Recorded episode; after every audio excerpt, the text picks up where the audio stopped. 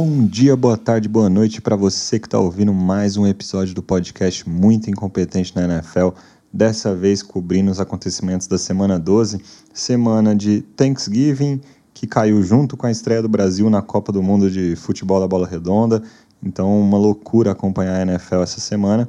Semana que teve ótimos jogos envolvendo possíveis times de playoffs, então a gente vai falar muito sobre isso no, no detalhe aqui no nosso podcast, tá? Então, o podcast Muito Incompetente na NFL tem esse nome que é uma brincadeira com um fundinho de verdade, e na medida que você vai escutando os episódios com a gente, você vai entendendo por quê. A ideia do nosso podcast é sempre entrar um pouquinho no detalhe e contar para vocês, conversar com vocês sobre por que as coisas acontecem do jeito que elas acontecem na principal liga de futebol americano do, do planeta. Eu sou o Lucas, sou o anfitrião desse episódio e junto comigo hoje você ouve as vozes de Felipe, Tiago e Paulinho. Então vamos lá para os nossos jogos no detalhe.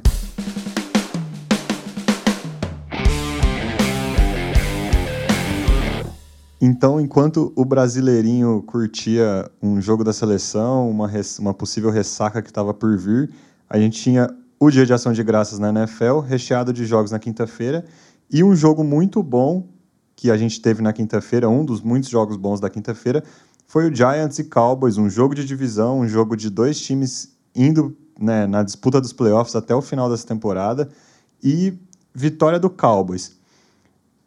Uma segunda vitória do Cowboys em sequência contra times que estão na briga pelos playoffs na NFC junto com eles. Né? É, e uma segunda vitória foi o Vikings na semana passada, o Giants agora, com bons jogos da defesa, né? com a defesa se mostrando muito bem. Paulinho, o Cowboys é o time que ninguém quer enfrentar nos playoffs, agora nesse final de temporada? Bom dia, boa tarde, boa noite para o ouvinte aí. Eu quero dizer assim, torcedor do Cowboys, por favor, não me odeie. Mas eu, eu acredito que sim. Por quê? Porque essa narrativa, historicamente, de o time que ninguém quer enfrentar nos playoffs, ela é falsa. Então, considerando isso aí, os Cowboys é realmente o time que ninguém quer enfrentar porque ele provavelmente é o time que vai, vai ser o primeiro a sair. Né? Assim, vai cair provavelmente na primeira rodada. Eu vejo o Cowboys assim como um time que tem mais talento do que eu dava crédito para eles no começo da temporada. Porque eles tinham perdido muitos jogadores talentosos do ano passado para esse. Eu achava que eles não tinham é, conseguido uma reposição à altura. E eu acho que o tape dos, dos Cowboys tem mostrado que eu estava errado com relação a isso. Mas pelo outro lado, é uma coisa que o Lucas já falou, é, principalmente naquele episódio que, de, de análise do jogo do Cowboys contra os Packers. Eu não acredito no Dak Prescott. Eu não vejo ele como um cara que vai ganhar o Super Bowl para os Cowboys. E eu não acredito no Mike McCarthy, que eu acho que é um dinossauro, eu acho que é um péssimo head coach. É, e eu vejo que, assim, o, o talento na defesa ele ele tá jogando mais do que do que tem talento. E o ataque ao contrário, eu acho que o ataque do Cowboys poderia estar rendendo muito mais, apesar do placar desse jogo ser um pouco mentiroso, digamos assim. Né? Esse jogo começa aí com os Giants é, deixando de fazer um touchdown para que viram um field goal ali, foi um, um touchdown que foi apagado por uma por uma falta.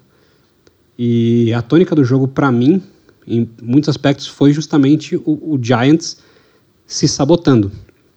Muitas penalidades que eles cometem por indisciplina ou por é, excesso de agressividade, não física, né, mas de é, agressividade de jogo, digamos assim, né?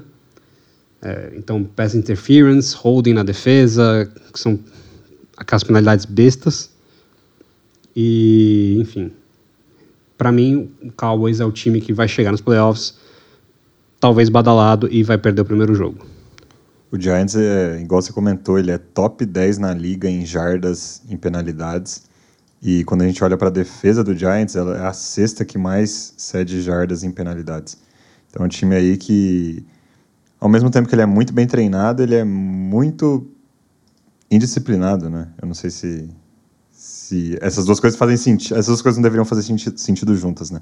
Geralmente os times bem treinados, eles, eles têm um pouco mais de disciplina, mas esse é o cenário do, do Giants até o momento e isso pune eles de vez em quando em relação aos jogos. Mas no, no Cowboys, assim, acho que a, defesa é brilhante, uma das melhores defesas da liga, não tenho o que falar. A gente viu semana passada contra o Vikings, assim, uma, uma dominância absurda. Contra o Giants não foram tão dominantes assim, mas ainda assim eles, eles, eles tiveram um jogo muito bom. Mas além da defesa, a gente tem muitas dúvidas no, no, no, aspecto ofensivo desse time, igual você começou a comentar, Paulinho. Tem a questão do Dak Prescott, tem. Enfim, esse, esse ataque às vezes não rende muito bem, mas nesse jogo, eu, assim, enquanto eu assistia, eu tirei o chapéu para o Sid Lamb. Que show absurdo desse moleque seis recepções. Dele e do Michael Gallup, né? É, o, Gallup também, né? Mas assim, o Sid Lamb. É que eu acho engraçado porque o começo do jogo, o primeiro, o, o primeiro drive de cada time, para mim, ele diz muito sobre o que são os ataques desses dois times. O primeiro drive do Cowboys é Sid Lamb, Sid Lamb, Sid Lamb, Sid Lamb. Primeiro ataque, primeiro drive ofensivo do Giants é Saquon Barkley, Saquon Barkley, Saquon Barkley. Depois que eles começam a mixar.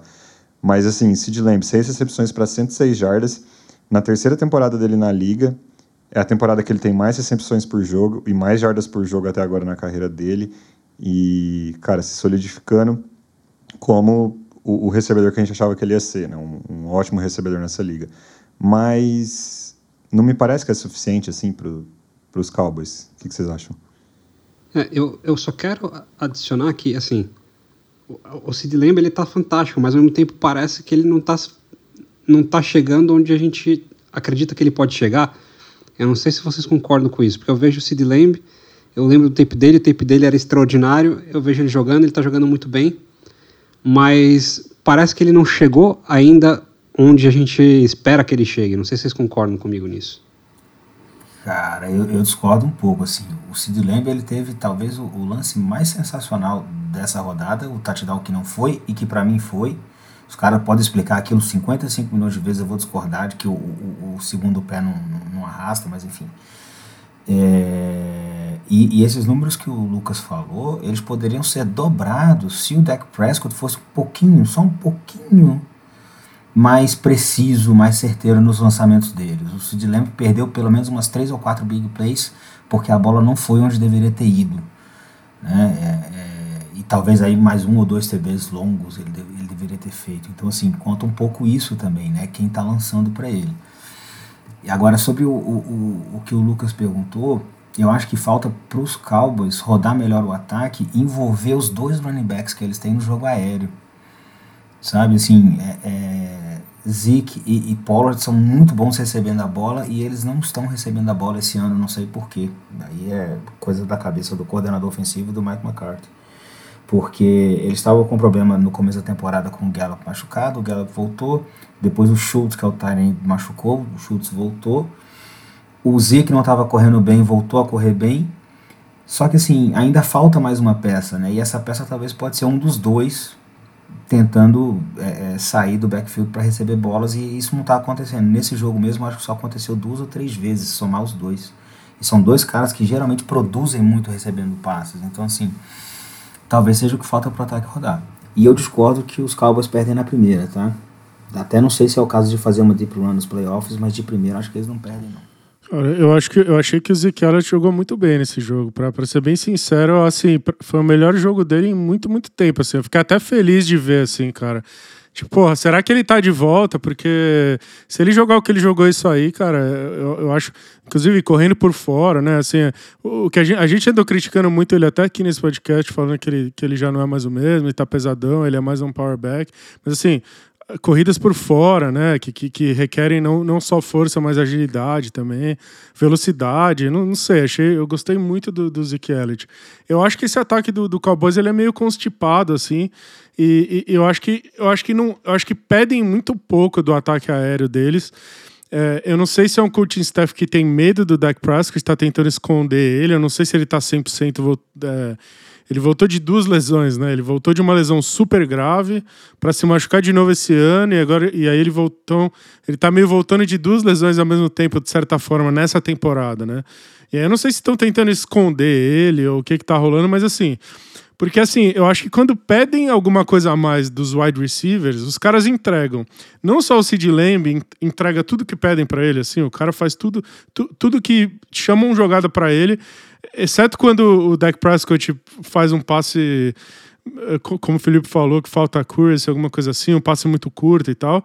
Ele meio que agarra tudo que vai no, no, na, na, direção dele e jogadas até um pouquinho mais longas, assim, mais explosivas. Mas o próprio Michael Gallup jogou muito bem esse jogo. Ele fez uns catches muito, muito bons nessa partida. Então, é, francamente, eu acho que se soltassem mais esse ataque, confiassem mais no deck, eu acho que é, eles podiam chegar mais longe. É, e, e, eu falo isso ao mesmo tempo que eu acho que, que ficou bem claro, assim, que... Primeiro, eu acho que esse jogo não devia ter sido tão apertado quanto foi. É, é mas assim, ele foi relativamente apertado justamente por, por erros do Dak Prescott, né? Ele, foi, ele, ele teve duas interceptações bem feiosas, assim. Esse time do Giants, ele, ele falta muito talento, mas ele é muito bem treinado. Então os caras fazem uns plays, assim, muito interessantes. E aí eu não sei se estão tentando esconder o Dak Prescott justamente por causa dessas coisas, ou se soltasse o moleque e falasse assim, cara, vai lá e faz, se, se, se, esse ataque não rodaria de uma forma mais explosiva, sabe? E esse é até um, um jogo interessante você analisar os dois quarterbacks em cada um dos times, porque os dois times eles têm um perfil ali até certo ponto com várias similaridades, né? Então são dois times que hoje são entre aspas carregados por suas defesas, né? Então a defesa do Giants e a defesa do Cowboys são os dois grandes destaques das equipes. São também duas equipes que têm um jogo corrido que vem tentando se estabelecer, né? Então, a gente já falou aqui algumas vezes sobre o, o, o jogo corrido do Cowboys, né? Com, principalmente com o Tony Pollard, que a gente acredita ser mais running back hoje em dia que, que o Ezekiel Elliott. É, mas, enfim, eles têm duas opções ali muito boas. E o jogo do Giants é completamente baseado num gameplay para o Saquon Barkley, né? É assim, é extrair até a última gota do Barkley sem dó nem piedade do cara. Porque quando ele não está correndo, eles estão fazendo screen pro, pro Barkley receber, ou eles estão colocando. Ou RPO. É. Ou RPO, ou, ou, colocando o cara em alguma rota flat, sei lá, para ele receber. E quando não é nenhuma das opções, eles ainda estão fazendo um play action para ele chamar a atenção e, e soltarem uma bomba lá atrás. Então, assim, é completamente baseado no que o Barkley pode oferecer para os caras, sem nenhuma dó do, de usar o cara. Só que aí vem a grande diferença entre os dois times para mim, né? Que é o Daniel Jones e o Dak Prescott. Porque, ao mesmo... Assim, o Daniel Jones, você vê que ele é pouquíssimo ousado. Ele... ele não, ele, ele tem suas limitações, vamos lá. Não, vocês estão sendo injustos. Porra, a temporada do Daniel Jones esse ano ela está sendo assim surpreendente. Esse jogo mesmo, apesar dos erros, ele foi um jogo muito decente do cara. Assim, você não está falando do Peyton Manning, você não está falando do Patrick Mahomes, você está falando do Daniel Jones. Porra, a, a, a, ele, tem, ele tem mais precisão do que o Dak Prescott.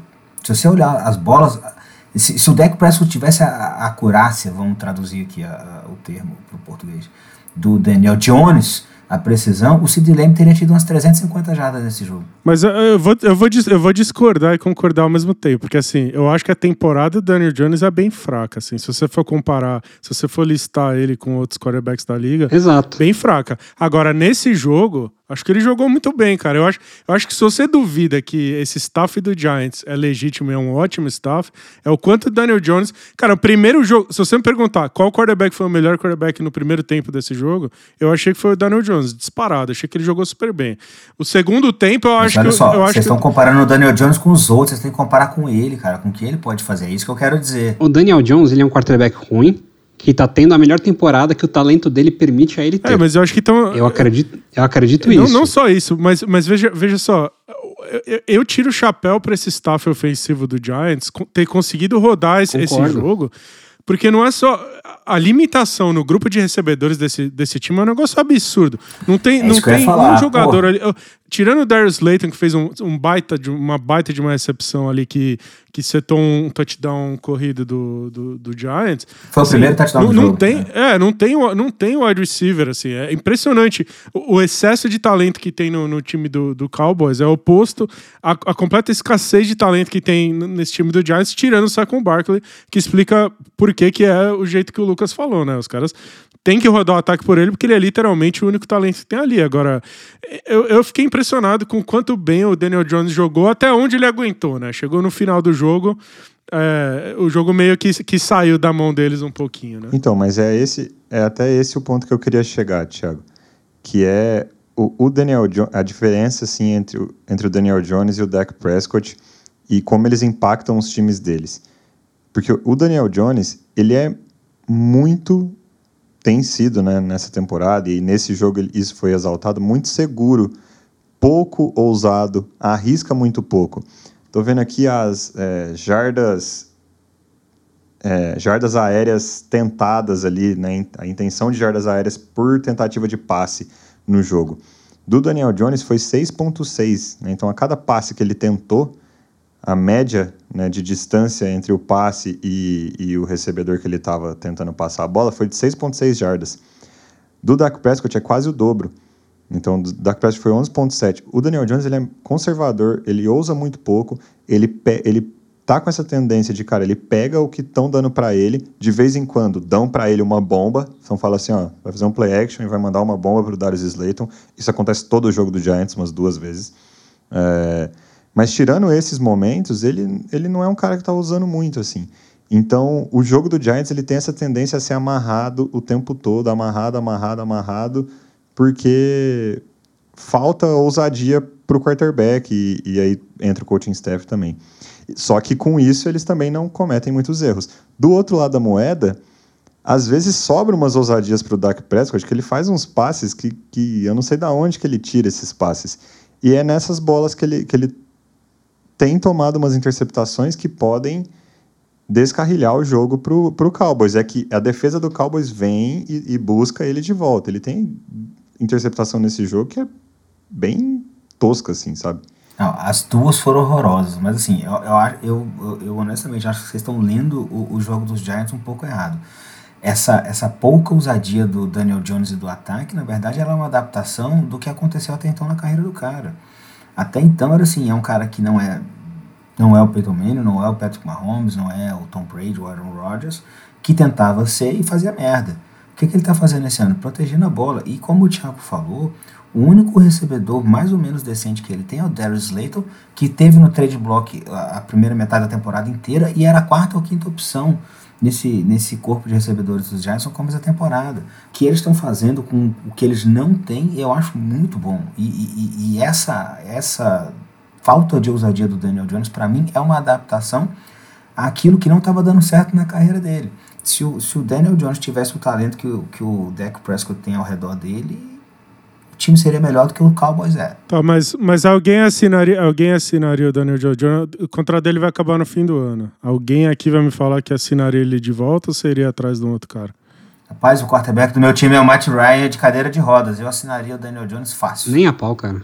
Bom, eu, eu toparia porque se eu tivesse tancando, ele é um, eu acho que ele é um bom cara para colocar para tancar você precisa de um cara que você soltar as rédeas para fazer bosta, esse cara é o Daniel Jones. Paulinho e seu amor pelo tanque. Eu adoro o tanque, cara. É, não sei, velho. Eu, eu, eu, eu, se eu fosse torcedor do Giants, eu estaria, ao mesmo tempo, muito animado e muito frustrado, assim. Tipo, eu estaria muito animado por esse coaching staff que eu acho que é...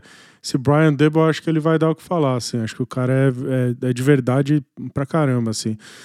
Mas ao mesmo tempo fico pensando, cara, a quantidade de talento que falta injetar nesse ataque, acho que a defesa, meu, dá, um jeito de manter eles no jogo sempre, assim.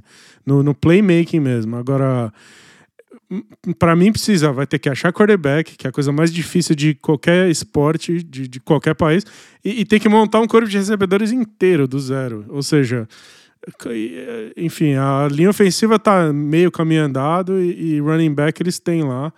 É, agora, tem que montar um corpo de recebedores inteiro e possivelmente achar um quarterback. Então, ao mesmo tempo que eles estão num, num lugar super bom, assim, eu acho que eles estão infinitamente longe ao mesmo tempo de, de, realmente querer competir, sabe? Eu acho que, eu acho que é o tipo de coisa que não corrige em, em uma off-season, sabe? Precisa de, de muito trabalho. Mas vai, vai depender do apetite. Eles podem pegar emprestado o livro lá dos Rams e, e, em duas temporadas fazer uns trades malucos e hum. montar o corpo. E, e, lembrando que o, que o Saquon Barkley tá em último ano de contrato, né? A gente não sabe se fica. Tem isso, né? Vão pagar quanto por ele? Tem, tem isso também. Eu acho que o, o Giants, a, a, não ser que eles rolem um lance, tipo, pegam lá Lamar Jackson da vida e, e, e vai pro pau, eu não, eu não sei, assim. Eu, eu, vejo.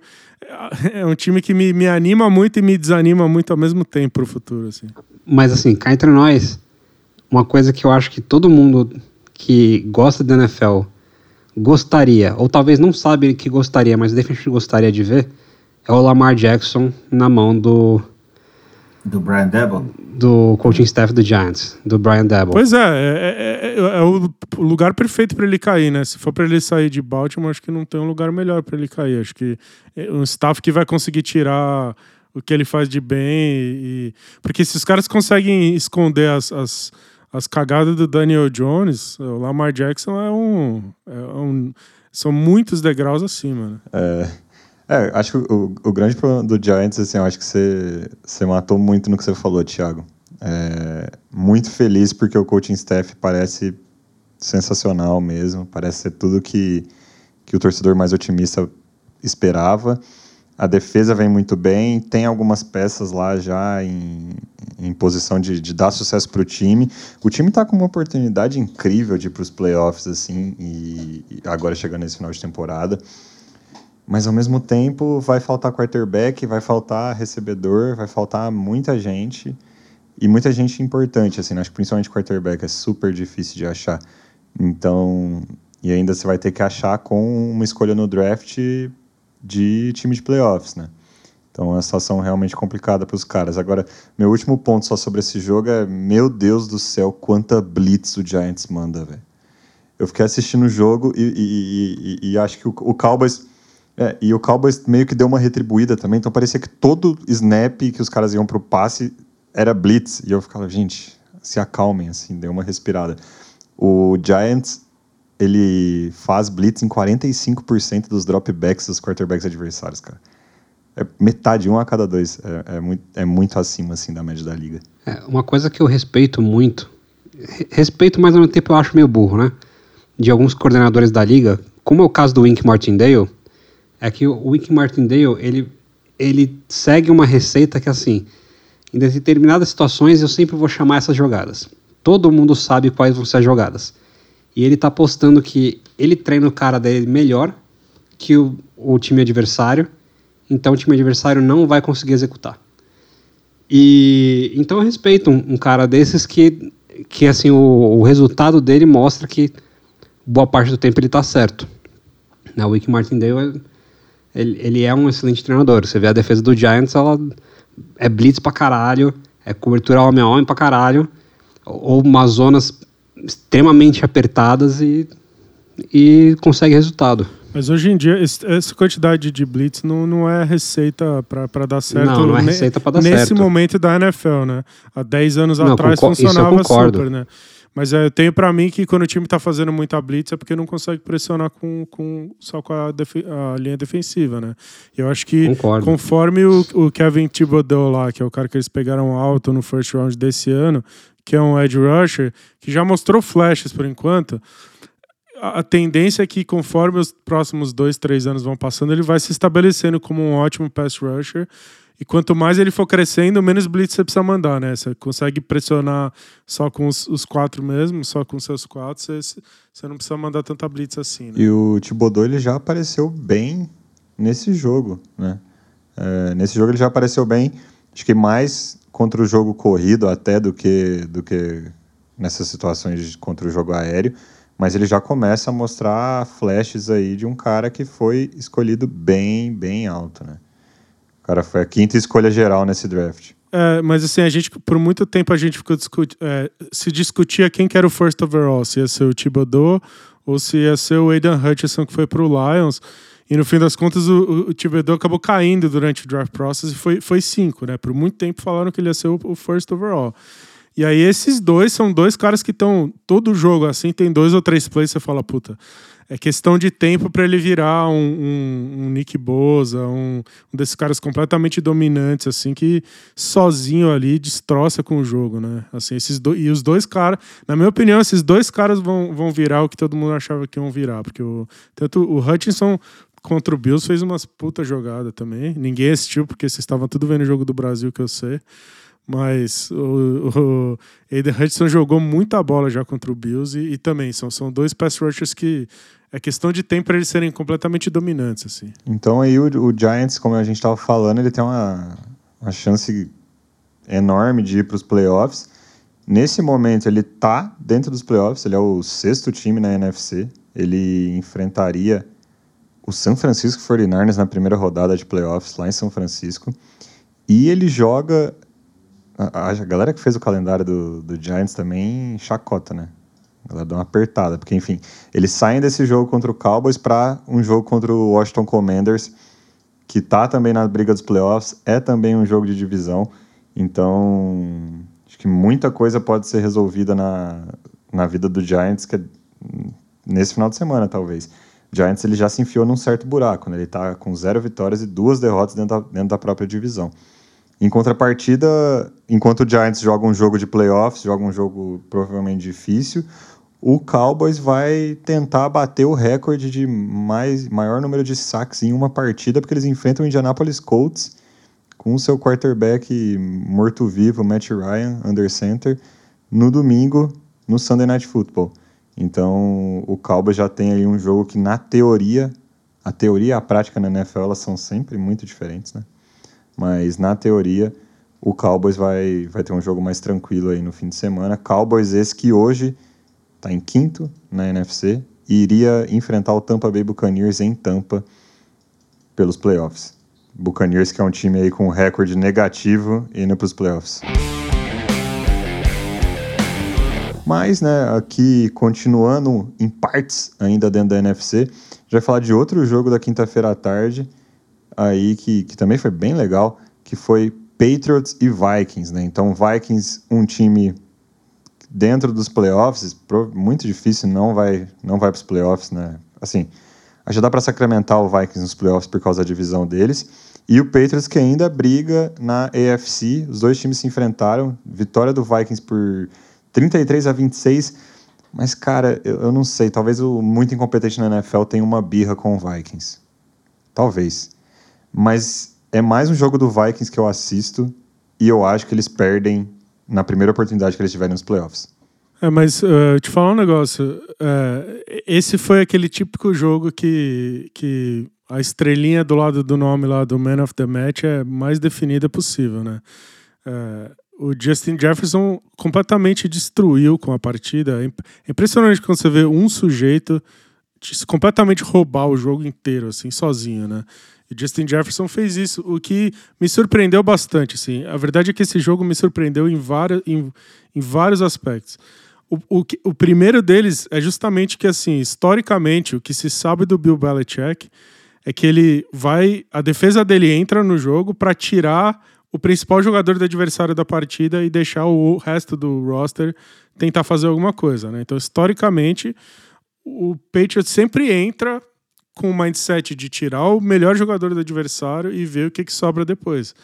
E eles eles podem até ter tentado, assim, mas passaram muito, muito longe de conseguir, que eu acho engraçado porque em alguns momentos dessa temporada, alguns times conseguiram, de certa forma, dar uma diminuída na, na capacidade de Justin Jefferson. E nesse jogo, simplesmente não teve resposta. Eles botavam dois, botavam três. Tem, tem um catch dele com três uh, defensive backs em volta dele, que é uma das coisas mais impressionantes que eu já vi. Uh, não, não o catch em si, mas a pancada que ele toma na sequência e segura a bola e não solta. É um negócio de maluco, assim. Uh, se o Bill Belichick, com, com tudo que ele sabe de futebol, o melhor coach que eu vi, que eu vi treinar na minha vida, não consegue ter resposta para um cara desse, eu acho que ninguém nunca vai ter, assim. Impressionante a dominância desse, desse maluco. Quem vai ter resposta para ele é o Kirk Cousins o dia que ele matar o Justin Jefferson com umas bolas que ele manda pro cara simplesmente tomar porrada, né? E aí entra o fato que você falou. Apesar do Kirk Cousins fazer essas coisas, o, o moleque segura a bola, que é um negócio que, enfim, eu nem sei como que explica. Mas é, é, é isso, assim. O ataque do Vikings, ele é bom mas é muito difícil assistir esse ataque e não achar que tem um fator limitador no, no Kirk Cousins. É, essa é a impressão que eu fico, assim, parece que ele segura, parece que, que... A gente falou sobre isso semana passada, né? Mas parece que se fosse outro cara ali, não vale o Daniel Jones, tá? Não vale o Daniel Jones também, mas em assim, outro cara melhor que o Kirk Cousins, esse ataque ia ser um doce, se não o melhor ataque da liga, assim, tem muito talento. Mas o Kirk Cousins parece que ele dá uma segurada. Apesar de tudo isso, se tem um cara que ele não segura, é o TJ Hawkinson, né? O cara veio na, na trade deadline e é outro absurdo, assim, caiu como uma luva lá em Minnesota.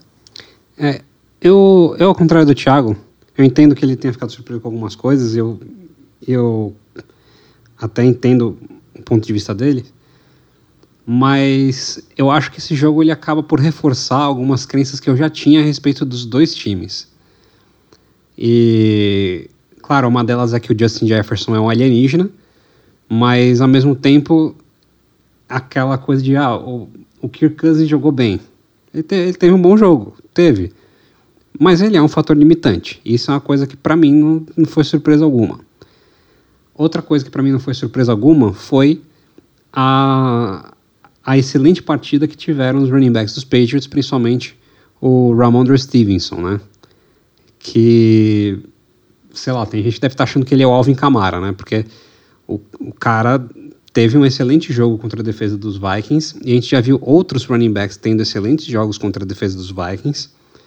E então confirma aquela suspeita para mim que a gente tinha, pelo menos até algum tempo atrás nós estamos desenvolvendo essa tese no, nesse podcast, de que a defesa do Vikings vai abrir o bico quando enfrentar um time que corre bem com a bola. Olha, mas ele, ele não jogou tão bem correndo, tá? O, o, ele jogou muito bem recebendo. Ele correu pouco, inclusive. Ele correu só sete vezes. Cinco, seis vezes, sei lá. Então, quando eu falei que eu fui surpreso, várias coisas me surpreenderam nesse jogo, essa foi uma delas. A gente tinha falado do Vikings semana passada, o Lucas tinha falado que ele tinha ficado impressionado o quanto ruim é a defesa contra a corrida do, do, do Minnesota Vikings, né?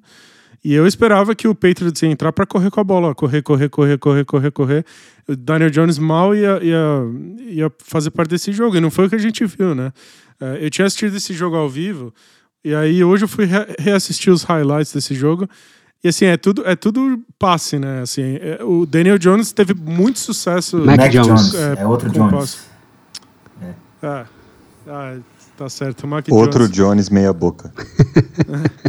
É, mas esse é melhor, né? Assim, é, é, eu, eu fiquei surpreso o quanto ele, ele, ele encontrou caminhos assim pelo, pelo jogo aéreo também, que foi o que transformou esse jogo num jogo empolgante de assistir, né? É, o, o Mac Jones teve muito sucesso, muito mais do que eu esperava. Eu achava que o Patriots ia simplesmente entrar para correr 35 vezes com a bola. E não foi bem que a gente viu, né? Ele foi, foi muito passando com a bola, passando para os running backs, passando para os wide receivers, tight ends. É, foi, foi um jogo bem equilibrado nesse sentido, né? É, foi o, foi o, ele tirou da cartola a carta do Tom Brady, né? De passes curtos para todo mundo. Eu, eu tava vendo mais cedo, eu acho que foram cinco ou seis jogadores com mais de seis recepções ou mais de 60 jardas, alguma coisa assim. Ele foi dando passe. Na verdade, ele, ele trocou a corrida, é uma coisa que a gente falou lá nos previews da temporada. Ele trocou a corrida pelo jogo de passe curto. Então, assim, é, é ele, ele, ele explorou e explorou a fragilidade do, do, da defesa dos Vikings, mas com passes curtos, sabe? Assim, foi, foi, acho que foi um jogo inteligente do, do ataque do, do, do dos Patriots. É, o que eu acho que aconteceu é assim. É, a gente vem aí de jogos do Vikings onde os times conseguem correr com sucesso contra eles. Tanto é que a gente, que eu até trouxe aqui no, no episódio anterior, os jogos do Vikings que ele pegou times bons correndo, eles perderam. O único que eles ganharam foi do, foi do Bears, né? Então, as derrotas deles tinham sido justamente para os times que corriam bem contra a bola. E aí começa o jogo, até nesse ponto, assim. Se você for olhar o, os ataques do, do Patriots no primeiro quarto e no começo do segundo, eles correm mais com a bola do que eles passam.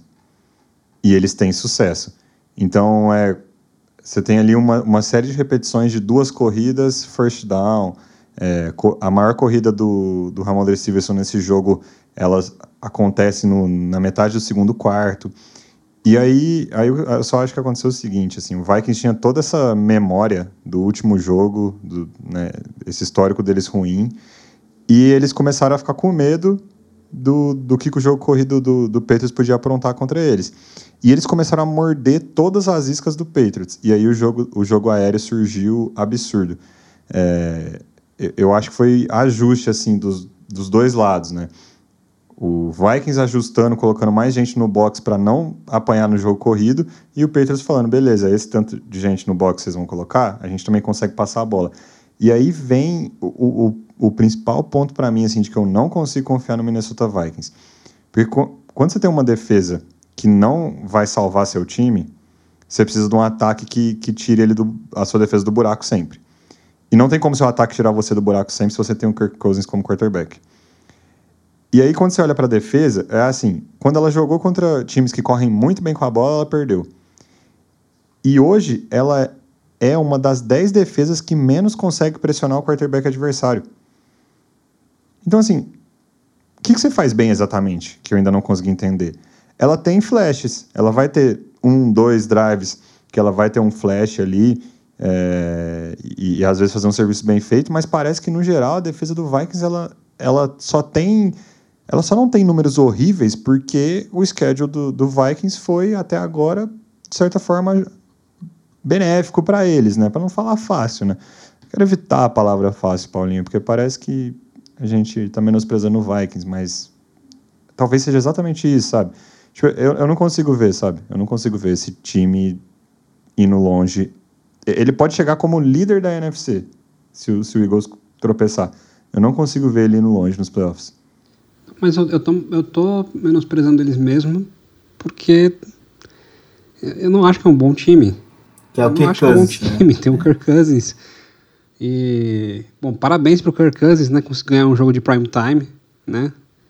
É, deve estar tá muito feliz, mas assim, a defesa é fraca, para não falar ruim, mas é uma defesa fraca. É um time que não tem, assim, é toughness, vamos botar assim, né? É um time que eu não vejo assim toughness no lado defensivo. Tudo bem, contra os Bills os caras foram lá, fizeram jogadas. Eles têm um, o Justin Jefferson que faz uns catch espíritas e tal, mas porra, assim, eu não consigo achar esse time nada de especial. Então, mas, mas assim, eu acho é, tudo bem. Ah, tipo, ah, contra o Bills. Primeiro, o Bills é um dos, se não o melhor time da NFL, é um dos melhores ah, fazer umas jogadas. Mas assim, historicamente, é assim que você ganha, né, cara? Tipo, você fica. Então, mas você fica. Historicamente, assim, tem muitos times que, que chegaram muito longe, é, que historicamente eram times que não eram espe especialmente bons em, em, nada, mas assim, se mantinham em todos os jogos e na hora que, que, o jogo apertava, vai lá e faz um play. Eu acho que o Vikings tem isso, assim. Contra o Bills, eles só ganharam do Bills porque vira e mexe, quando não, não, não tinha mais como, os caras achavam alguma coisa maluca. Esse jogo contra o Patriots, ele se resolve num touchdown que é um retorno, num touchdown lindo de retorno, assim. Tipo, a, tipo, o jogo tá apertado, os caras vão lá e fazem um play maluco, entendeu?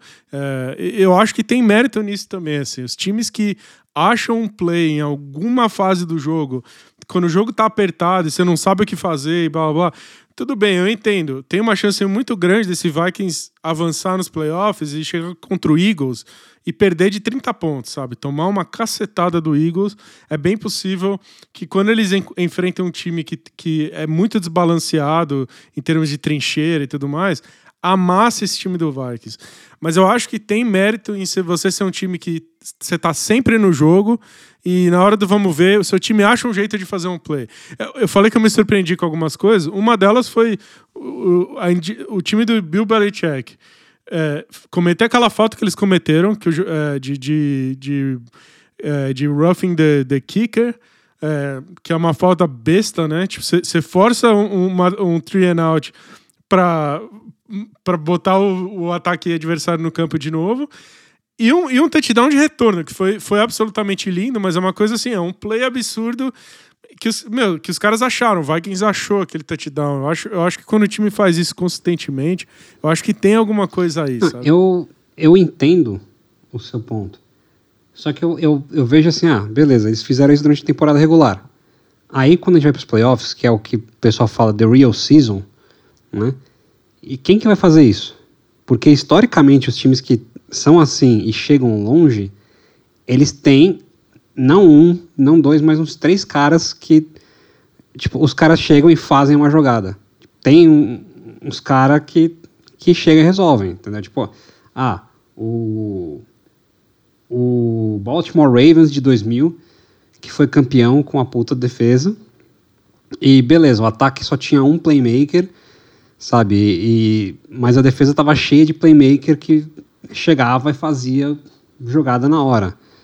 É, sabe? o ataque precisava fazer 10 pontos. Sim, mas, o- mas o meu ponto né, nisso, Felipe, é que não importa o lado da bola, você tem mais de um jogador que chega e, e você confia que vai fazer a jogada, cara. O Vikings só tem o Justin Jefferson. Cara, então, eu- aí eu vou discordar de você, Paulinho. Eu acho que o Vikings tem esses três caras. Justin Jefferson, Dalvin Cook, Daniel, Daniel Hunter, Zadarius Smith. É tudo playmaker, cara. É cara que na hora que o bicho aperta, o É, cara vai lá e o- faz a mas eu, eu, eu, eu acho que eu concordo um pouco com o Paulo no seguinte sentido. Vamos lá. O- Eu, a gente até estava conversando antes de começar a gravar aqui. Eu, eu, acho, eu achei o jogo extremamente. Assim, foi um jogo legal tal, mas eu achei ele um pouco burocrático. Ah, primeiro, assim, o Mac Jones teve 382 jardas contra essa defesa. O, o que que eu acho que. Por que, que eu concordo com o Paulo, mas discordando um pouco dele? Eu acho que ele não perde de primeira. Até porque o adversário dele na primeira rodada dos playoffs deve ser um time mais fraco porque aquilo que a gente já falou, a NFC East está todinha no, no- nos playoffs, o time da NFC South provavelmente vai vir com campanha negativa, então assim. Mas quando você passa para a segunda rodada, para o divisional, você já passa a pegar assim times mais bem treinados, defesas melhores, tal, que, que essas jogadas que o Thiago comentou, que os, que os Vikings estão constantemente consistentemente achando durante essa temporada, talvez eles não achem. Porque assim, pensa o seguinte, por que, que eles estão achando? Sempre acham um tiro ali da, do bolso do paletó, para não falar de um, de um outro lugar, um, um retorno para touchdown, alguma coisa assim. Eles até agora realmente tiveram um, um, um schedule muito fácil. Quando eles chegaram no divisional, provavelmente, e aí eu digo provavelmente porque é o que o Lucas falou, a realidade é diferente da teoria, eles vão pegar um time mais bem treinado. Isso não vai acontecer. Ou a probabilidade de acontecer é menor. E aí eles vão ficar dependendo realmente do, do, do ataque rodar com o quarterback que eles têm. Eu acho que eles têm talento. O, o trade pelo TJ, TJ Hawkinson ajudou muito o ataque a rodar, porque virou uma válvula de escape muito boa pro, pro, pro Kirk Cousins. Mas eu não acho que seja suficiente para um, pra uma deep run nos playoffs, sabe? Eu acho que assim, é divisional. Talvez Deixa eu um fazer uma pergunta pra championship vocês. Mas fazer uma pergunta pra vocês. Super Bowl acho difícil. Se esse Vikings pega o Tampa Bay Buccaneers na primeira rodada dos playoffs, vocês vão apostar contra o Tom Brady ou não? Com, com esse Vikings? Eu vou. Eu Ah, sou não. Vikings. Eu sou Vikings 100%. Não. Não, eu, eu sou, eu sou, eu sou, eu sou Giselo. Ex-Giselo. Paulinho, eu só ach- achei sacanagem você forçou a barra, porque, cara, o Tampa Bay Buccaneers essa temporada é de chorar. Mas é eu de vou te chorar. fazer- é de chorar, mas chegar nos playoffs, bicho. é- Mas eu vou te fazer uma pergunta também que, que eu acho mais difícil responder do que o Tampa Bay Buccaneers. O Vikings hoje pega o Washington Commanders. O Vikings vai pegar, o Nos Vikings playoffs. vai pegar o pior time que se classificar, o que ficar por último. Provavelmente vai ser o Giants ou o Commanders, Que no caso, ou talvez um Seahawks da vida. no caso hoje seria o Commanders. Você confia que o Vikings ganha do Commanders?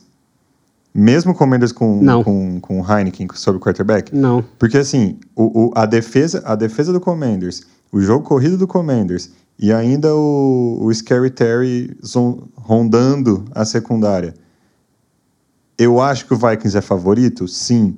Eu confio que eles vencem? Não. Nem a pau. E esse, esse para mim é o problema.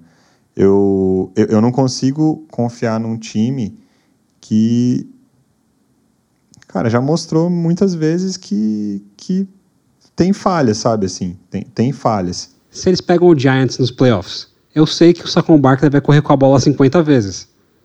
Entendeu? Se, se o Brian Debo não der a bola pro Saquon Barkley nesse cenário 50 vezes, ele precisa ser demitido. Eu, eu sei que ele vai fazer isso, cara. É, e, o- e o Vikings ganha do Giants, pode, pode anotar. É, sabe, pra mim, a- o grande problema desse Vikings é que eu não vejo nenhum cenário em que eles ganham do Eagles, assim. A não ser que o Eagles tenha uma reviravolta muito grande. Porque eu acho que é um matchup. Porque eu acho que. 49ers. Porque, é, e o Niners, é. Niners é complicado. O Niners eu não sei. É, agora, o, Eagles é um matchup hum, é, meio pesadelo, assim, pra esse Vikings. Eu acho que. qu- Quando rolar, se, se rolar um Vikings Eagles, eu acho que, acho que é, é pesadelo em todos os sentidos, sabe? É uma secundária absurda interceptando Kirk Cousins toda hora. Pressionando o cara, é uma linha, é uma linha ofensiva é, destroçando os caras, é running back fazendo 200 jardas corridas. Assim, de, de, é, assim eu defendo esse Vikings, é, eu, acho que vocês estão dando muito menos crédito para o que eles já fizeram até agora. Dito isso, para eu cravar, por exemplo, Vikings no Super Bowl, eu jamais faria isso, porque eu não vejo muita chance deles, deles passarem do Eagles. Assim, eu acho a chance é praticamente zero. A gente, até falando aí de batalha para os playoffs, a gente já teve Vikings e Eagles na segunda semana da temporada, um amasso do Eagles, enfim. Começo de temporada, muita coisa acontecendo. A gente teve Washington Commanders e, e Vikings já também essa temporada, na semana 9. Esse jogo foi 20 a 17 e o Vikings ganhou com um chute faltando 12 segundos para acabar o jogo. Mas o Vikings ganhou do Bills, por exemplo. É, é, é o que eu falei, é o que eu falei. Contra times bem treinados, o Vikings não vai achar essas jogadas salvadoras. É esse meu ponto. É, mas o, o, Bills não é, o Bills é o time mais bem treinado da NFL. Vocês podem falar o que vocês quiserem. O Patriots é um, é um time que falta talento, mas é extremamente bem treinado. Tipo, esses times, eles acharam justamente contra alguns times muito bem treinados, cara. Quando você faz contra o Bills é, o argumento não pode ser, ah, um dia eles vão pegar um time bem treinado. Porque para mim o Bills é o time mais bem treinado hoje da liga. Então, assim, é, eu, eu, não tô querendo exagerar e dizer que esse Vikings é um puta time, é um contender fodaço, assim, mas eu acho que é um, é um bom time, cara. Eu acho que é um dos. É uma surpresa para mim e, e, eu acho que o futuro, o futuro é meio que brilhante, assim, porque. É, é um, é um time com head coach rookie, né? De todos, a gente falou lá no preview lá no começo do ano. Eu falei, pô, é difícil de prever quem vai ser bom, quem vai ser ruim, né? A gente tava tentando discutir, descobrir quem vai ser bom entre caras.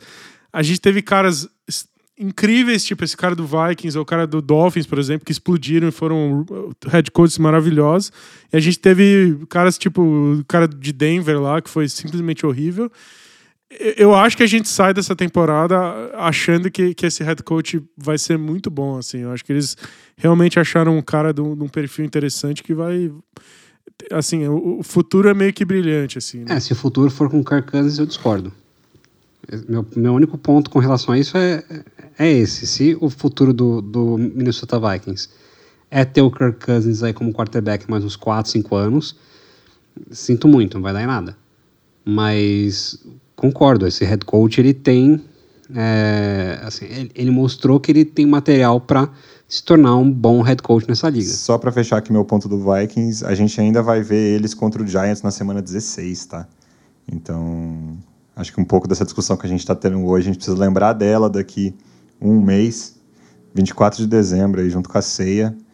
A gente vai ter Giants e, e, e Vikings, vai ser interessante. Agora, só falando um pouco rapidinho do outro lado dessa partida, que é o Patriots, a gente já adiantou na semana passada que o calendário do Patriots era bem difícil para essa reta final de temporada e com essa derrota para o Vikings, enfim, eu acho que as coisas começam a se concretizar. Vai ser bem difícil o Patriots chegar nos playoffs. É o update, né? A gente tá rezando aqui todos os dias, a gente acorda de manhã e acende uma vela para os wild card do, da AFC, seu Chargers, o Bengals e aí o Bills e Dolphins, quem quer que não ganhe a divisão, né? Essa semana foi maravilhosa nesse sentido, né? A gente deu um passo bonito no, nessa direção. É. é porque o Patriots ele vai pegar na, agora na quinta-feira já, né? Então ele joga numa quinta e já vai jogar na quinta de novo. Ele vai jogar contra o Buffalo Bills e é um jogo que se eles perderem, eles vão começar a se assim, a gente tem que ver outros resultados da rodada, né? Mas já começam a ganhar uma distância aqui ainda maior dos playoffs e, e vai começar a azedar.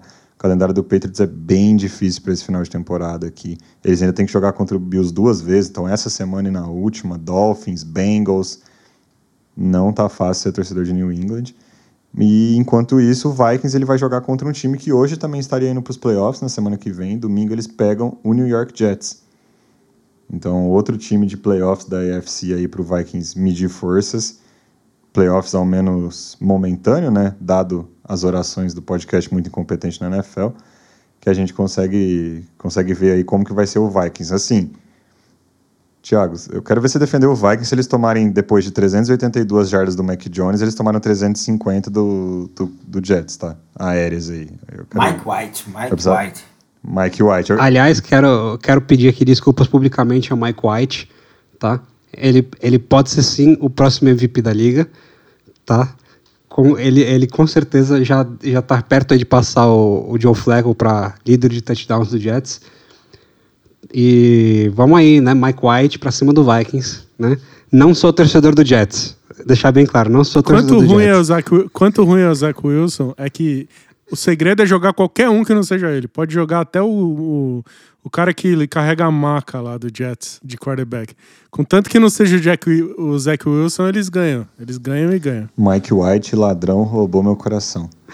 Mas enfim, aí falando do nosso último jogo no detalhe hoje aqui, é, que aí já é um jogo de domingo, né? Então, um jogo aí pós-Thanksgiving, pós-jogo do Brasil na Copa. A gente teve um rematch do Divisional Round dos playoffs do ano passado. Então, a gente teve Bengals e Titans. O Bengals, no Divisional Round ano passado, eles foram a Tennessee. é, Tennessee tinha sido a- o, o first seed da AFC, então descansou na primeira rodada, pegou o Bengals na segunda e mesmo Tennessee tendo sacado o Joe Burrow por nove vezes naquele jogo, eles perderam. O Bengals ganhou e acabou chegando no Super Bowl, como a gente sabe. Ontem eles só sacaram o Joe Burrow uma vez, mas o resultado foi o mesmo. Também derrota do time de, de Tennessee Titans. E um jogo assim muito parecido e ao mesmo tempo muito diferente do, do, do ano passado, né? Dos playoffs. Eu, eu quero fazer uma pergunta pro Lucas, antes de tudo. Lucas, você, assim como eu, antes da temporada, estava ansioso para ver como ia ser a linha do Cincinnati Bengals. Aí, primeiros jogos que a gente veio aqui comentar, a gente falou que a linha 2022 parecia a linha 2021, ou seja, uma merda.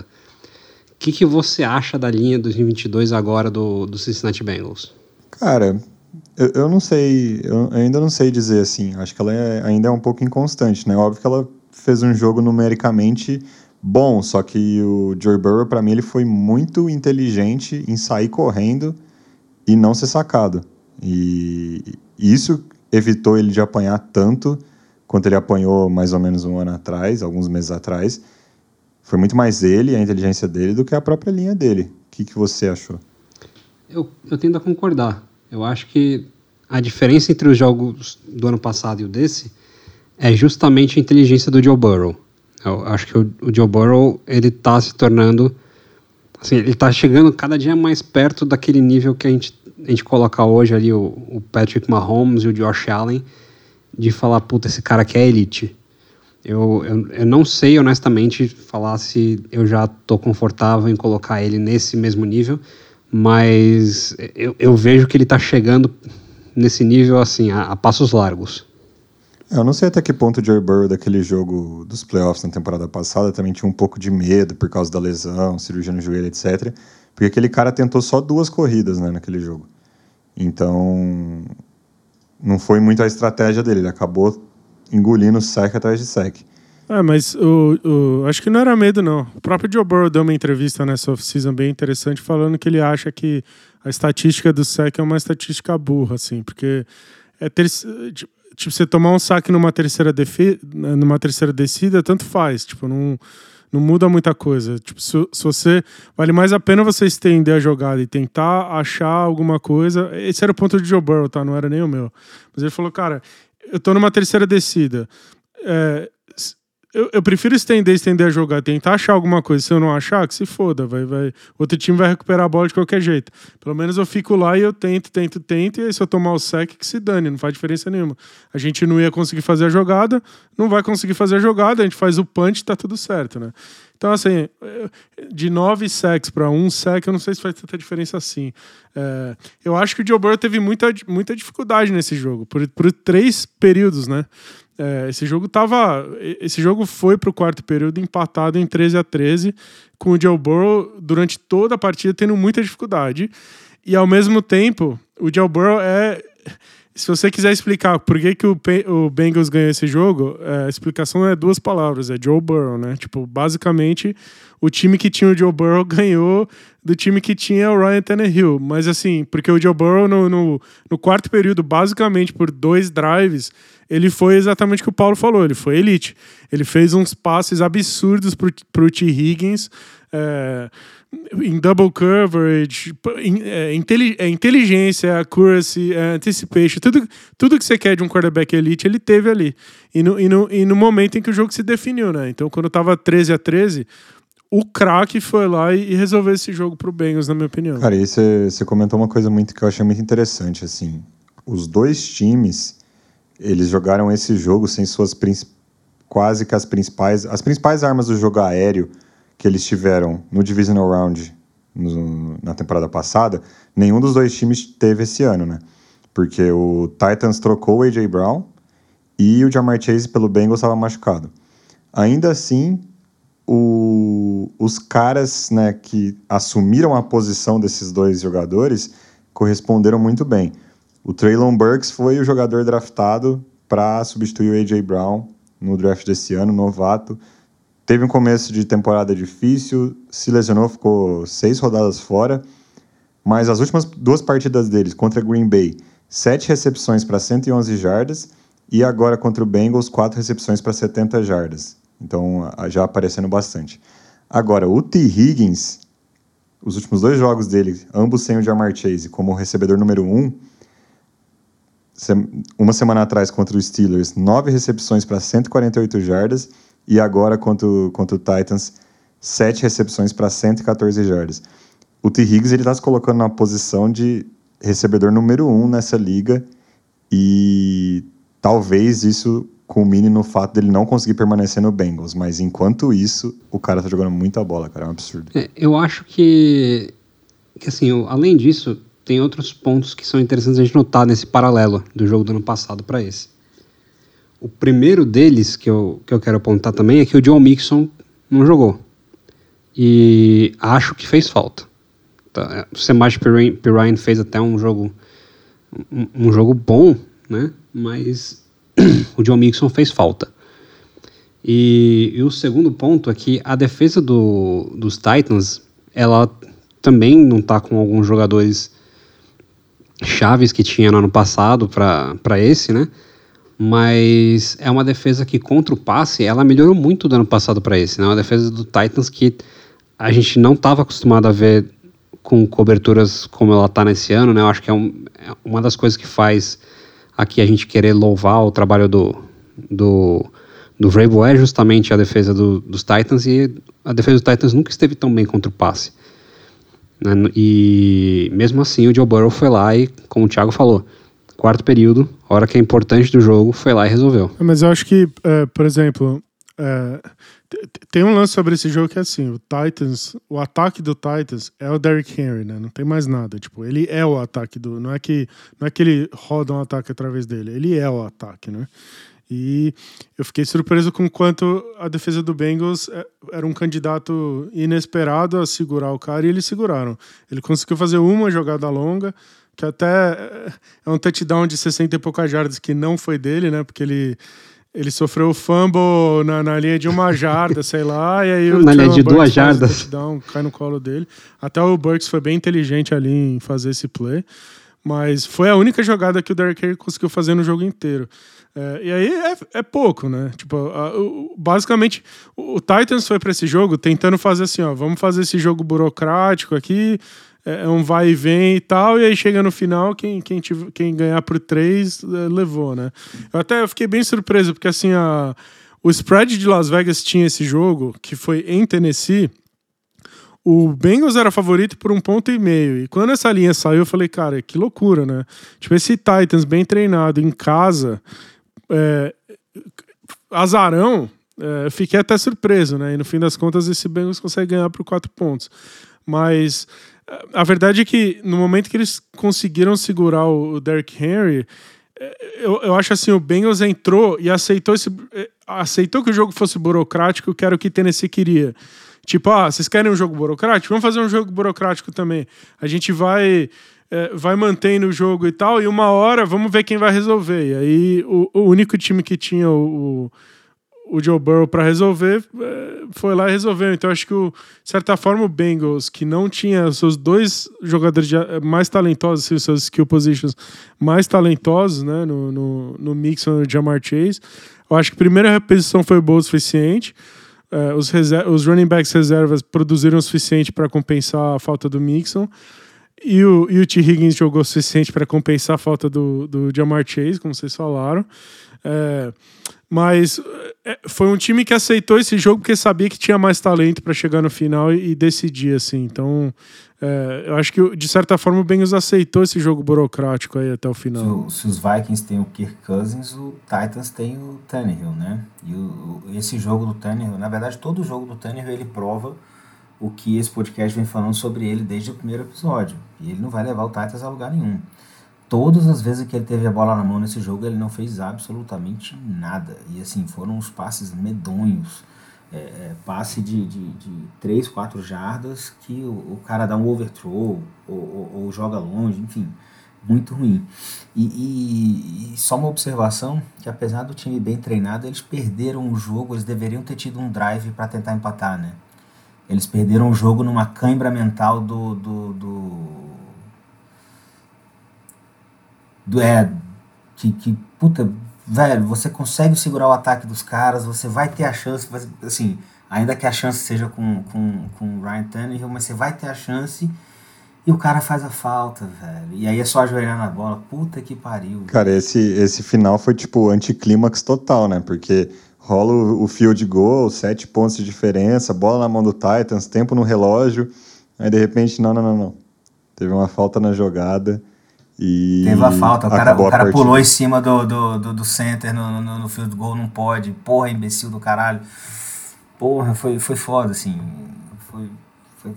Eu, eu, imagino o que, que o Mike Vrabel falou pra esse cara no vestiário. Mas tem um, lance, tem um lance interessante desse jogo, que é no finalzinho do primeiro tempo, é, eu, eu, eu, não sei se o Derrick Henry machucou ou se, como tinha pouco tempo de relógio, o Titans foi pro two-minute drill deles, e aí, como você não corre com a bola e o Derrick Henry não faz recepções, ele praticamente não entrou em campo. Foi um drive inteirinho.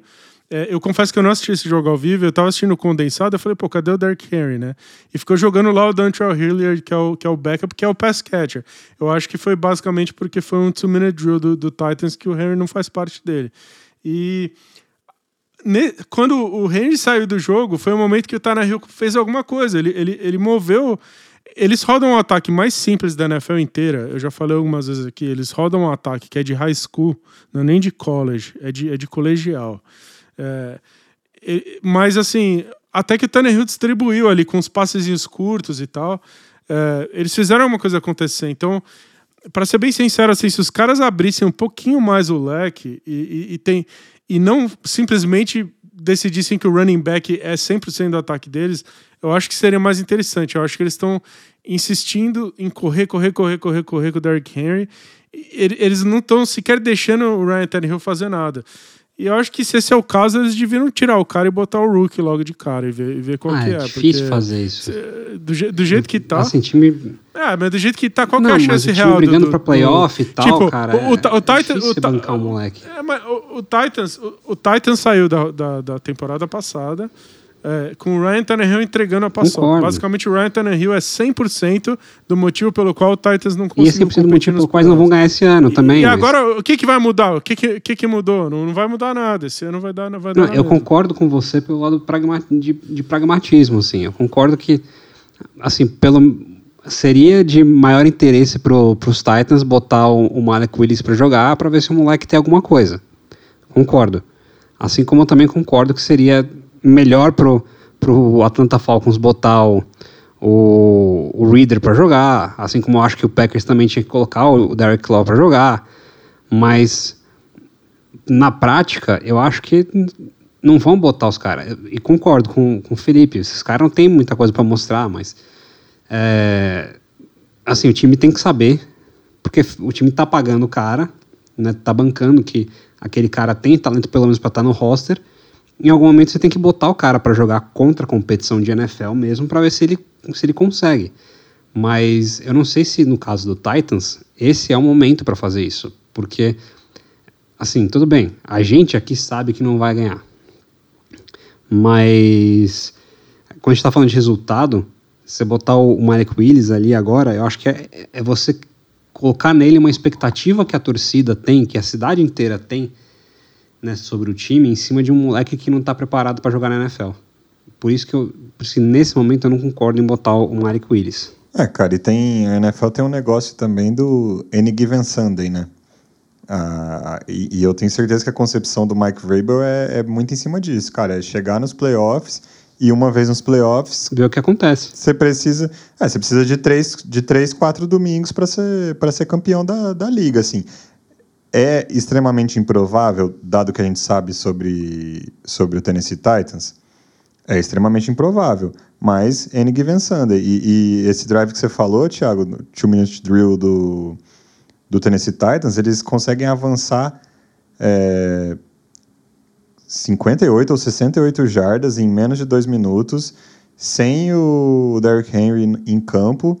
E a transmissão norte-americana ela fica até meio bugada, né? Tipo assim, gente, o, o Henry machucou, assim, é um two-minute drill e, e, o cara não tá aqui, o que, que tá acontecendo? Aí quando ele volta do intervalo, eu lembro dos. Que volta do intervalo já com ele, né? Aí os narradores, ah, não, tá tudo bem com o Derrick Henry. É, até os caras não deram uma bugada, assim. Mas eles avançam bastante em dois minutos, né? Pra óbvio. O kicker errar o field goal. O, enfim, o kicker, kicker do Titans também estava fazendo a estreia dele na liga, porque o titular machucou, enfim. História super bonita, mas errou o field goal. Agora, eu só queria dizer que o Any Given Sunday, é, que vem daquele filme, né? O Domingo Qualquer, um puta filme, o melhor filme de futebol americano que existe. O, se alguém é o personagem do Jamie Foxx, é o Malik Willis, né? É o quarterback ninguém dá nada por ele, o quarterback negro, atlético, que vai correr com a bola e ganhar a porra toda pra você do nada, né? Então, Any Given Sunday, é, se alguém é o Jamie Foxx, é o Malik Willis, tá? Então o Thiago aí torcendo pro Tannehill se machucar né? terminar de se machucar, porque ele, tem gente que fala que ele já está jogando machucado, para botar o, o Malik Willis, né? E não vou mentir, de certa forma, não desejo nenhum mal pro, pro Tannehill, mas é, se tivesse alguma coisa que pudesse deixar ele de fora do jogo, assim, é, seria interessante, né, digamos assim. Isso, imagina o RPO, é, ou é no ou é Derrick Henry, ou é um puta coisa. Porque assim, eu não sei se o, nosso ouvinte é, assiste college e tal, mas a gente assiste bastante tempo de college, tá? Eu, para mim, o Malik Willis é o melhor quarterback corredor que saiu do college desde o Lamar Jackson. Ele, ele, ele é um Lamar... Assim, se tem alguém chegar perto do Lamar Jackson como corredor, é ele. Então você imagina é, um híbrido assim, que é um Derrick Henry com o Lamar Jackson correndo com a bola e tal. Então você faz um RPO, ou você vai marcar um ou marca o outro, o moleque correndo de um lado, o Henry correndo pro outro. É, enfim, eu acho que o, o segredo do Titans tá aí. Eu acho que a, que a principal perda do Tennessee Titans nesse ano em relação ao ano passado é não ser mais um time completamente dominante nas duas trincheiras igual ele era a temporada passada, né? Ele agora ele é um pouco mais vulnerável e isso é o que realmente está colocando eles num patamar pior do que eles estavam temporada passada com menos crédito ainda. É, e, e, ao menos do meu lado, menos confiança neles nos playoffs, né? No preview da AFC eu falei que eles iam ganhar a divisão, porque, enfim, é, eu sei bastante de NFL. Mentira. Eu falei porque eu duvidava muito do Colts e, e não tanto do Tennessee Titans. É, mas se tivesse sido, tipo, temporada passada, era muito mais porque eu confiava no Titans, né? Nessa temporada foi só falta de confiança no, no adversário. Mas eles tiveram o, o, o Malik Willis por dois jogos, né? É, ele, ele foi titular em dois jogos, contra Texans e Chiefs. Uma vitória e uma derrota, né? Ganhou, ganhou do time, ganhou do time ruim e perdeu do time bom. Enfim, é, é, é super complexo isso, cara. É, no meio da temporada, sem lesão, sem nada, seu time brigando nos playoffs é super complexo. Eu acho que esse ano a gente vai, a não ser que tenha uma lesão no Hill, a gente vai ficar na curiosidade. É... E eu não sei se eu vejo também eles puxando um gatilho para uma próxima temporada. Né? É complicado. O Titans vai ser o único time chato do, dos playoffs inteiro aí.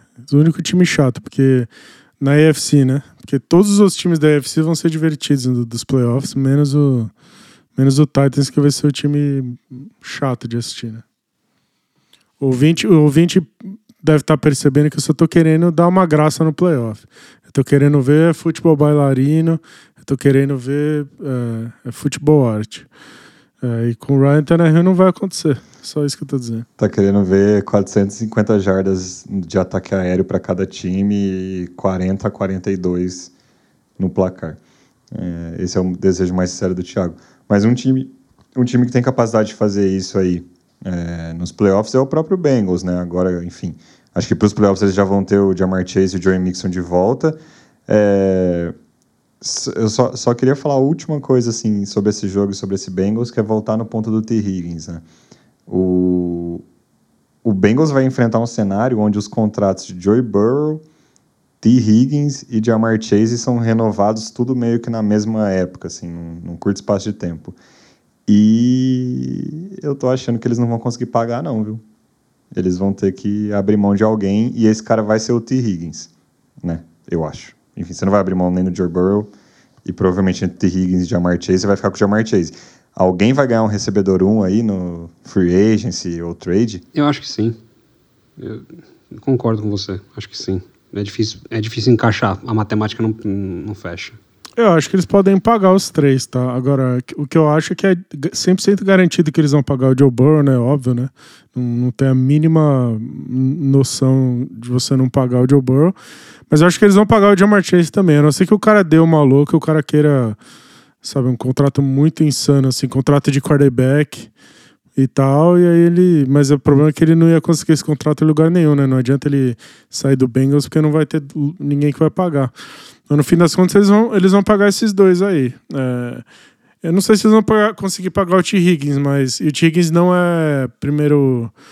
Se, se, eu me lembro bem, ele é o primeiro pick do segundo round, né? Então ele não tem quinto ano, né, o T. Higgins. Ele não tem 50 years. Então é, vão ter tem. que pagar ele é, logo no quinto ano. É, é, não sei, cara. Eu, eu acho ele muito bom. Eu gostava muito, muito dele, assim. Eu tinha ele acho que como wide receiver 4 da minha lista, quando ele foi draftado pelo Bengals, ele era o jogador mais alto do meu board.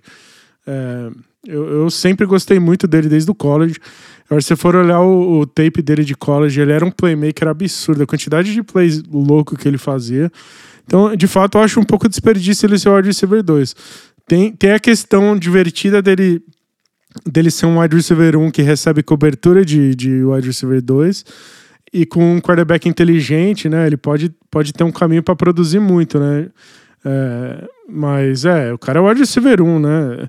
Esses jogos dele sem o Chase, ele, ele, ele provou que ele é o wide receiver 1, né? Não tem a menor dúvida. É, porque o, o, que eu, o que eu acho mais complicado é assim: o Jay Burrow ele vai vir para 50 milhões por temporada, né?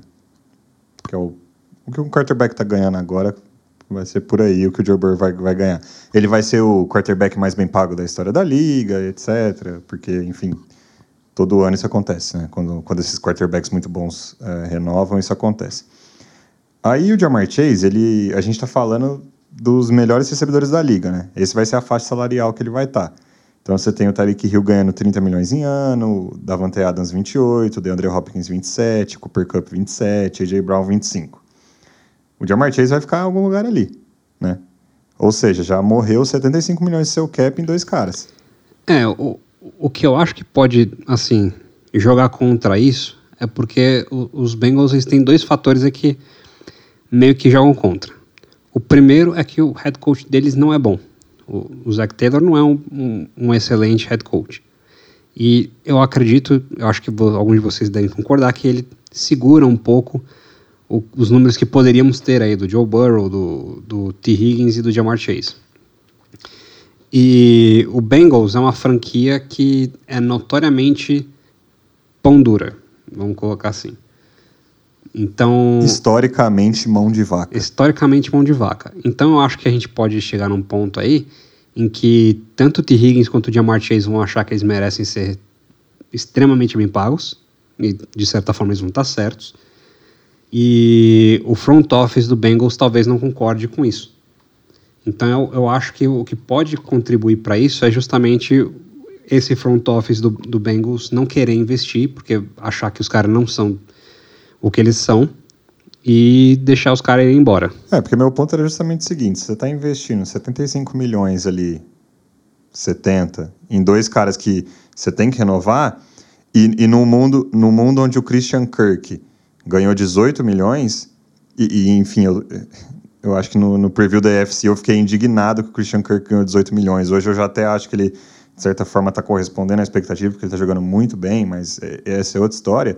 o T. Higgins vem para essa faixa. E aí você não vai comprometer tanto, tanto salário nesses três caras, entendeu? Eu quero deixar bem claro. Eu concordo que o T. Higgins merece receber como um dos, sei lá, 5, 10 melhores recebedores da liga. Eu concordo que o Jamar Chase merece receber um salário que está ali também, mais ou menos nessa faixa.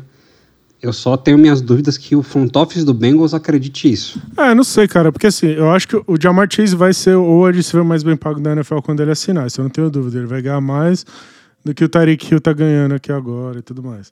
É, eu, não, eu não sei se o T. Higgins vai, vai ganhar salário top 5, não, mas eu diria que assim, um dos 15 mais bem pagos da liga, vai. Agora, eu acho que faz um certo sentido pagar esses três caras, porque se você pagar esses três caras é, é um troço meio garantido, né, velho? Você pode sobreviver de vários outros wide receivers rookie, running back rookie o tempo todo. Então, você gasta muito pouco o resto do ataque e o ataque vai rodar, porque o Joe Burrow com dois wide receiver um, assim, é um ataque que vai rodar, independente de qualquer coisa. Porque é muito difícil de marcar, né? E você quer a prova disso? É que a gente esquece semanalmente que esse Cincinnati Bengals chegou no Super Bowl ano passado, né? Assim, tipo, é, é isso, é, ele já é de tão difícil de marcar que os caras já ganharam a EFC ano passado. É, e ficou, e ficou a um Aaron Donald de ser campeão, né? Porque na última jogada, se o Aaron Donald chega um segundo depois, o, o Jamar Chase estava correndo até agora com a bola. É, quem, eu vou te falar o que vai acontecer. O Packers vai dar um wide receiver pro. O, o Aaron Rodgers vai aposentar e aí o Packers vai trazer um wide receiver. Vai trazer o T. Higgins lá pro, pro Jordan Love. E aí o, e aí o Aaron Rodgers vai comprar um fuzil e, e fazer um mass shooting no Wisconsin. porque a cara de doido ele já tem, né? Eu acho que ele, Falta... eu acho que ele vai pro Jaguars, viu? Para mim faria muito sentido ele ir pro Jaguars. É, eu só, eu só quis trazer essa discussão aí sobre a montagem do elenco do Cincinnati Bengals, porque eu acho que esse time ele foi para os playoffs, é, ele foi pro Super Bowl no ano passado, num negócio que foi até meio surreal, assim, anormal, fora do padrão da NFL, né? Um ataque extremamente explosivo, rendendo nos playoffs, que é um negócio que você não vê todo o playoff. E ele tem essa chance de fazer a mesma coisa esse ano. Eu só trago essa discussão que é assim: aproveitem enquanto dá para ver isso. Mas aí eu acho que, por exemplo, eles chegaram no Super Bowl basicamente pelo talento desses caras, porque o talento desses caras esconde o, o, que o Paulinho falou de que o head coach deles é medíocre, que eu, eu, eu concordo com esse take, assim. É, e é justamente esse é o motivo pelo qual eles deviam pagar os três. E, se eles fossem, se eles tivessem um pouco mais de juízo, eles mandavam esse head coach embora e traziam outro para o lugar um pouco melhor. Porque o teto desse time vai sempre ser absurdamente alto com esses três caras lá no, no ataque, sabe? É. Mas meu ponto é esse, assim, pode ser que a gente esteja de frente pro final dessa era, assim, porque me surpreenderia zero se o Bengals na próxima off-season trocasse o T. Higgins, porque não vai conseguir pagar ele daqui outro ano, é, justamente para garantir alguma coisa, já pensar numa reposição, negócio meio, o que o Titans fez com o A.J. Brown. Me surpreenderia zero. Então, enfim, aproveitar enquanto é tempo as coisas boas que essa liga nos dá, porque tem muita coisa ruim nela também. Mas, enfim, é, nesse final de semana aqui no domingo, o Titans joga um jogo que é uma pedreira contra o Eagles, e a sorte do Titans é que ele está na pior divisão da liga. Né? Então, independente do resultado, se ele perder dois jogos seguidos para Bengals e Eagles, enfim, não importa muito o que acontecer, o Titans está nos playoffs já, porque a AFC South não consegue competir de forma alguma. Já o Cincinnati Bengals, que está aí na corrida para os playoffs ainda, vai jogar contra o Kansas City Chiefs. Então, uma pedreira aqui, um jogão. É ouvinte que quiser, a gente provavelmente vai fazer esse jogo, né? Eu acho que não tem como a gente não fazer esse jogo, é, honestamente. Com certeza. Eu diria que, que a gente provavelmente fala desses dois jogos no, na, próxima, na próxima semana, porque são dois jogos entre time dos playoffs. Agora a gente está indo já para semana, o quê?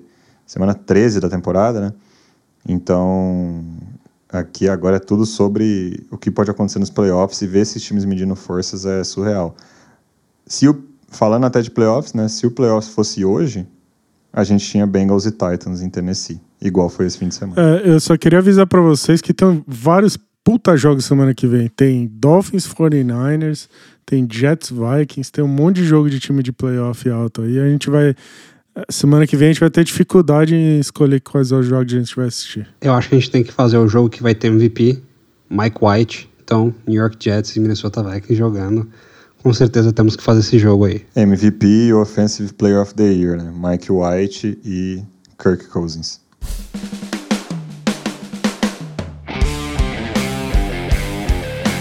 Esse foi mais um episódio do podcast Muito Incompetente na NFL, disponível nas principais plataformas de podcast aí do planeta. Dessa vez cobrindo os acontecimentos da semana 12, as principais partidas da semana 12 na NFL. Você consegue encontrar a gente no Instagram e no Twitter em incompetenteNFL e espero que você tenha se divertido. Até a próxima. Tchau, tchau.